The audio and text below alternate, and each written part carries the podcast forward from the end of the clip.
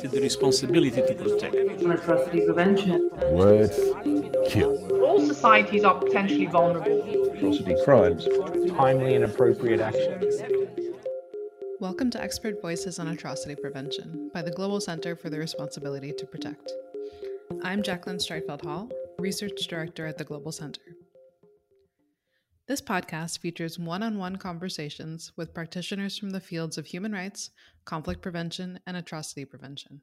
These conversations will give us a glimpse of the personal and professional side of how practitioners approach human rights protection and atrocity prevention, allowing us to explore challenges, identify best practices, and share lessons learned on how we can protect populations more effectively. Today I am joined by Horia Mosadiq, an Afghan and woman human rights defender, a journalist, and director of Conflict Analysis Network. Thank you for joining us today. Uh, thank you very much, Jacqueline, for inviting me. Uh, Houria, it's been one year since the Taliban militarily took over Afghanistan. Could you set the stage for our listeners? What happened last August and, and what has been the general situation in the year since? I, can't really believe that you know it is just the anniversary of Taliban retaking of Afghanistan, uh, and it has been like one year. Like, of course, Taliban did not take over Afghanistan militarily, but they took it part of a compromise and agreement made between the US and our uh, president and his allies. So this has been unfortunately the deal uh, where uh, Afghanistan was handed over uh, to the Taliban rather than Taliban being able to uh, take it uh, militarily.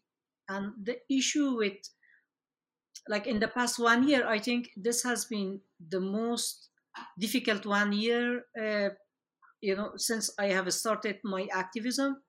Of course, this is the second time that Taliban have taken over Afghanistan. But I think this time it affected us so much and it has affected us at so many levels uh, from personal to professional to you know uh, uh, all sorts of uh, levels. And uh, this has been because you know in the past one year we all have invested so much in afghanistan. We all have paid such a high price with our personal life with with with you know with our blood and then suddenly we saw everything just given and handed over to the taliban. So in the past one year uh, it has been extremely difficult uh, for all of us you know like it has been uh, like every day we wake up with the reports of taliban you know killed someone you know executed someone taken women to prison disappearances, uh, you know, like, uh, and so many other atrocities and human rights violations that is happening all over the place. Like, women are deprived of their very basic fundamental rights, such as access to work, access to education.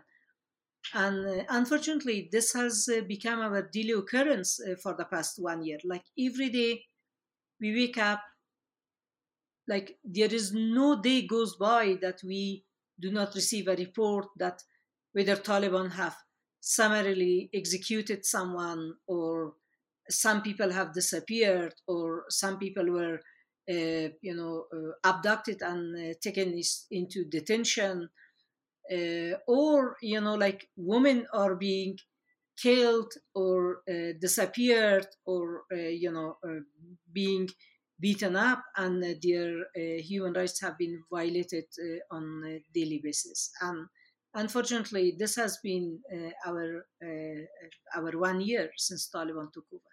The situation you've just described in terms of um, restrictions on women's rights and, and attacks um, against civilians um, I know that a lot of this has particularly targeted civil society actors, including women's rights activists, human rights defenders, as well as reporters. How do you think this has affected human rights monitoring and reporting that comes from within Afghanistan? Uh, it did affect uh, significantly. First of all, we are dealing with a de facto authority that they do not abiding with any form of law or legal framework. Simply, in Afghanistan, we have an uh, absence of a legal framework.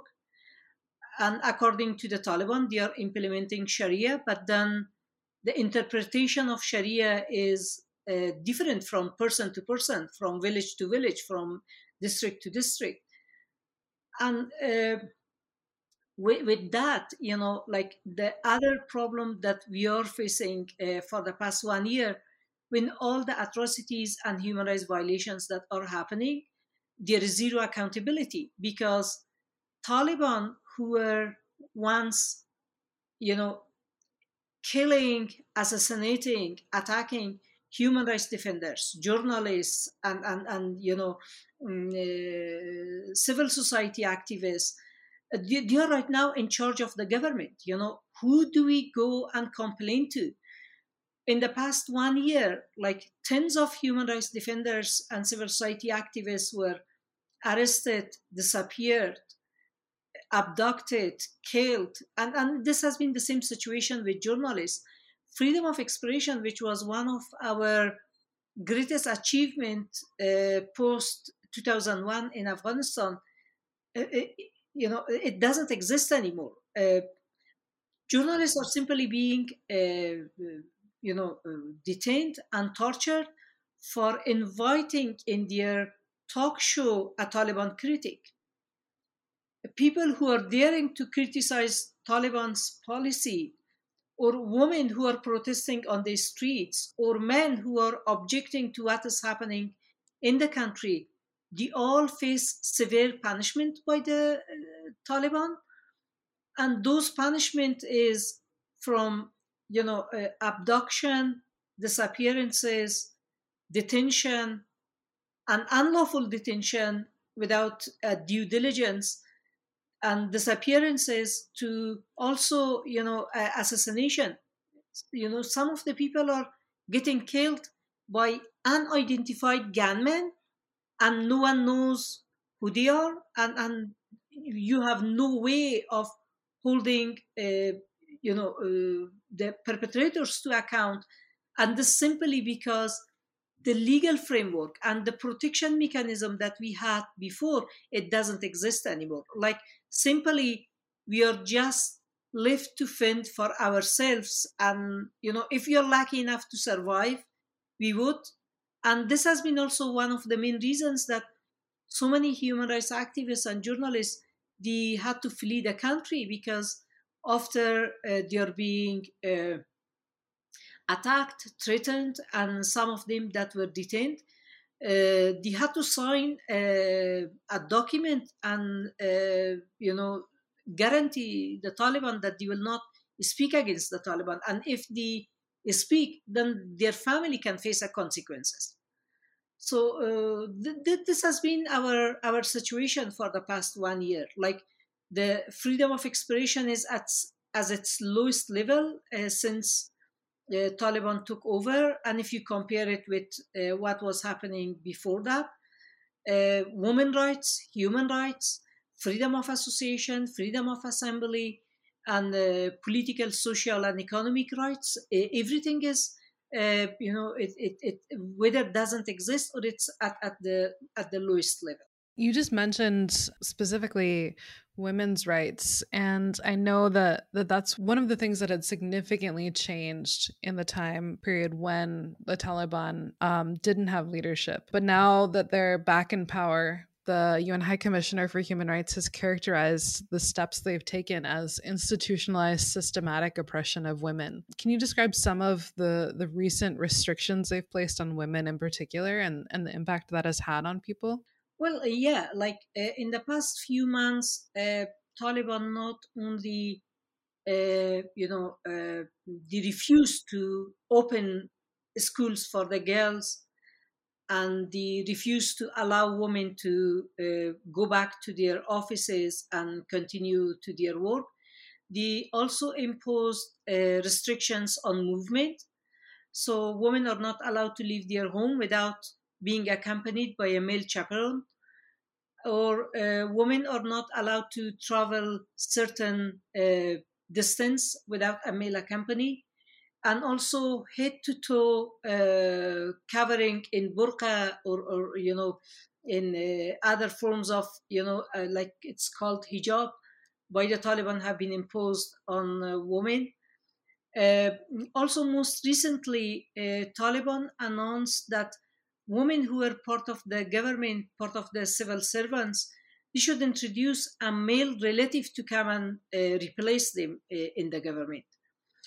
So uh, you know with all that like what it really reminds us like back in 1990s when taliban were in charge of the uh, government in afghanistan we knew that they are the only gender apartheid regime in the world. We knew that they are the most anti-woman group in the world and and we kept warning we kept warning the us we kept warning the west we kept warning the united nations but unfortunately, no one believed us. And, and, and they always spoke to us about like minded Taliban. Taliban have changed, and Taliban are not the same as they were in 1990s. And we kept telling them, yes, we know that they are not the same Taliban as they were in 1990s because they became more vicious, they became more violent, and they also learned how to play diplomacy. They learned a lot how to how to trick and how to lie how, how to lie bluntly and not being held to account. But I, I believe that the international community they wanted to believe what taliban are telling them they wanted to not believe us and they didn't want to listen to us because they wanted taliban to return they wanted taliban to be part of the you know, whatever so-called peace solution they wanted. This is what, what, what they were really doing. So, and one year after, I think many of the Western diplomats or UN officials, as an Afghan woman, I think honestly they're just shedding crocodile tears. This is, you know, like they knew what, what, what will come with the Taliban. They knew how Taliban will be and how Taliban are looking like but they, they just wanted to sell this idea of like-minded Taliban or Taliban have changed and this and that to their own people and also to their own governments, while you know we all knew what will come with it. So this has been the situation. Like this is not just about women rights and girls' rights to education, to um, employment, and to political participation, but then you see at the dis- systematic discrimination against other ethnic groups across Afghanistan, the persecution of religious minorities, the persecution of other ethnic groups in Afghanistan. Like you have a cabinet of all male from one ethnic group. You know, like women and people from other ethnic groups are, are totally being sidelined. And the worst is that you know, like right now, the atrocities that are happening in Panjshir, in Andarab, in Daikundi, in Balkh province, it is not getting highlighted in international media. And if you look at the level of atrocities that you're committing in these places, and then if you look at the level of atrocities they're also committing in Pashtun dominated area, particularly against former members of the Afghan National Security Forces, former members of the uh, Afghan government against women, against girls, and, and they're not being deported simply because people are so scared to report. And, and unfortunately, you, you barely hear that in, in the international or local media. And people who dare to report, they face severe consequences for that. Thank you for that. Um, I think you you've touched on this a bit, but how have threats to to minority groups um, such as the Hazara, for example, changed since the the Taliban took over? Have have targeted attacks against them escalated? I know that the the persecution has escalated, but what other threats and atrocities are they facing? Well, uh, it is not just Hazaras, but also Hindus. Unfortunately, the last members of the Hindu community they left Afghanistan a couple of weeks ago. Because Afghanistan turned into a hell for them. You know, they have been attacked in their places of worship. They have been attacked in, in, in the streets. They have been attacked and, and their properties have been confiscated. And they experience so much atrocities. And, and we also know the background that back in 1990s, how Taliban treated Hazaras and, and uh, Hindus. And, and this has been exactly the same situation now.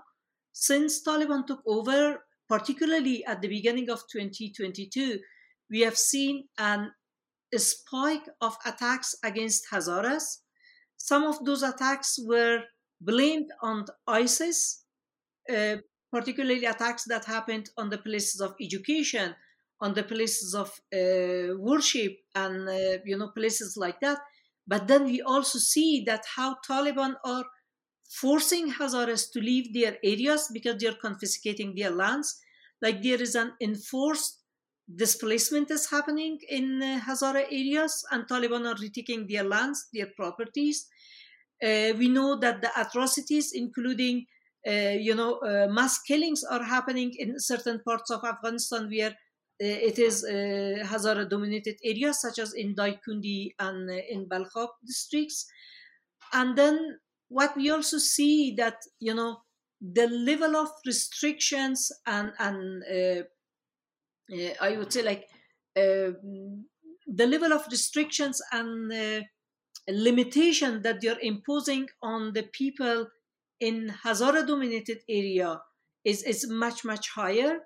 And this is also similar to the situation in Panjshir and in uh, Andarab and certain other parts of uh, Afghanistan. So, uh, like access to education, access to health, access to many other services in those areas is absolutely being uh, uh, to non-existence and even when it comes to the aid delivery, you know, for the humanitarian aid, you would barely see that Taliban would distribute any humanitarian aid in conflict affected areas where it is dominantly Hazaras or, uh, you know, Panjshiris or people from Andarab or other places. So, uh, like, it is not just, you know, the discrimination in sense of the you know political participation even access to services access to you know humanitarian aid and uh, access to justice has been has been uh, absolutely to non-existence. Like just few days ago i had a report that in one of the taliban intelligence uh, detention center 480 people are detained. From 480 people over 400 of them are from panjshir. And you know something like just above 70 people they are from again from Andarab and from Khost and Fring uh, districts of Baghlan where the resistance against Taliban is happening. And many of these people they have nothing to do with resistance. And the reason that you're being arrested the reason that you're being killed the reason that you're being uh, you know tortured simply because they belong to that area, not because they have been actively participating in, in anti-Taliban uh, armed resistance. Even people who participate in armed resistance, they, they, they don't have the chance to get into a detention. They are just killed on the spot. I think that's such an, an important observation that um, that it's not just about resistance. It's not just about those who are seen as a threat to the government. It's it's really or to the Taliban. Um, it's really a, largely about who you are and where you're from and, and what you believe. Absolutely, absolutely, yeah. Because even if you see like there wasn't any armed resistance, for example, in in uh, Daikundi, you know, there wasn't any armed resistance by Hindus, you know, like, and and I think Hindus are the most peaceful citizens of Afghanistan, you know, but then the atrocities that they face and, and the discrimination that they have faced, the level of persecution they have faced, it, it is just unimaginable. Like, I, I can't believe that how someone can turn the situation so unbearable to someone that, you know, the last group of Hindus, they had to leave Afghanistan with their holy book because they all will be killed. I think when when the takeover first happened last year, you know, Afghanistan was the cover of of newspapers everywhere around the world, and um, and the main news story, and for a variety of reasons, both in terms of time and the invasion of Ukraine, it has it has sort of become less of a spotlight issue, um, unfortunately in addition to to the hindu highlight that you've just mentioned you know are there are there stories of things happening in afghanistan that you think are not widely reported by the international community either in the media or or in un reports that you think are um, particularly relevant to atrocity risks that should be getting more attention? Definitely yeah. I think uh, one of the issues that is happening more and more uh, since Taliban took over is we are every day we are receiving so many cases of femicide. You know, so many women are getting killed, and many of them they are being somehow said that a woman, a woman's body was found here and there in the corners of the city. We, we, we didn't see such a thing before, you know, like I'm not saying that women were not killed. And even on that time, the majority of women who were killed and executed, it was under the Taliban controlled areas. And now it has increased so much that, you know, like we have so many reports from different parts of the uh, country, you know, from it is Pashtun area, this is Hazara area, this is Tajik area, but then you see that, you know, the body of a young girl, the body of a young woman, if being recovered, and she was shot dead, and she's unidentified. Some of them, if they are lucky, they will, they, they, their identity will be um, revealed. But for the vast majority, even we don't know who they are, and and what were the circumstances that they were killed. Th- this is one of the issues. And second, the level of violence against women and girls. You know, because in the past we had Ministry of Women's Affairs, we had Afghanistan Independent Human Rights Commission, who were systematically uh, recording all the cases of violence against women. And also we had uh, family response units within the police, and we had like a special attorney office for tackling violence against women. Now all those departments, all those institutions have been dissolved and they don't exist. So the only way for us to hear about cases of violence against women is through social media. And this is only when the case gets to the level for example if a woman is killed by her husband by her brother by her father by whoever or if a woman is uh, you know being badly beaten up and she ends up in the hospital and someone in the hospital maybe a doctor or a nurse they would just break the news through the social media uh, so then you know other than that we have we, we, we hear nothing about that and, and we don't know. And uh, as much as i heard that so many of these women when they are facing violence they have nowhere to go. If they go to the taliban they are telling them yes your husband your father your brother they are allowed to beat you they are allowed to treat you like that because they are your sole owner you know they're your sole guardian and and you cannot do anything against them and unfortunately you don't hear much about that in in the international media or even local media. It's that dual pressure of the lack of institutions to turn to and and just that they're creating that permissive environment and sort of sending the message that that you're allowed to do this against women because uh you know that that's your role and also we're not going to punish it. Absolutely.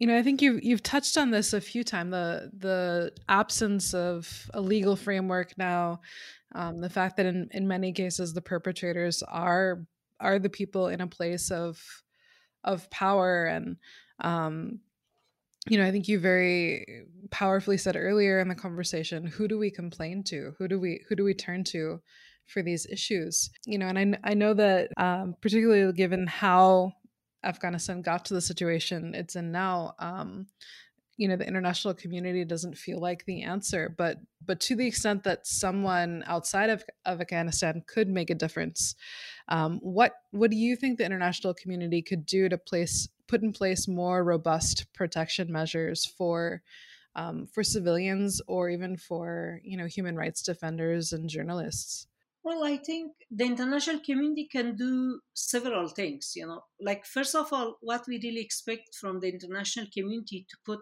more pressure on the Taliban, which unfortunately at the moment we don't see anything. We, we see lack of consistency, we see mixed messages, we see like one is trying to be tougher and the other is extending a red carpet to the Taliban.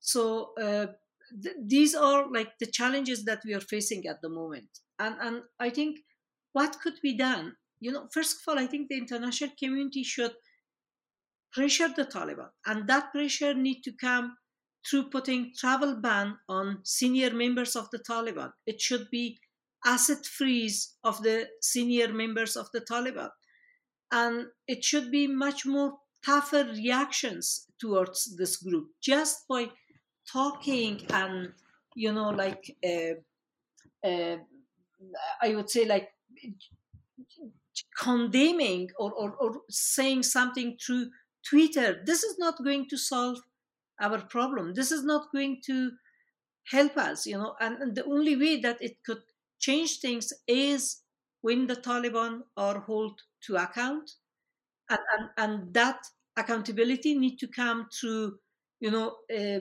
tougher sanctions and and uh, actions by the international community, including the UN.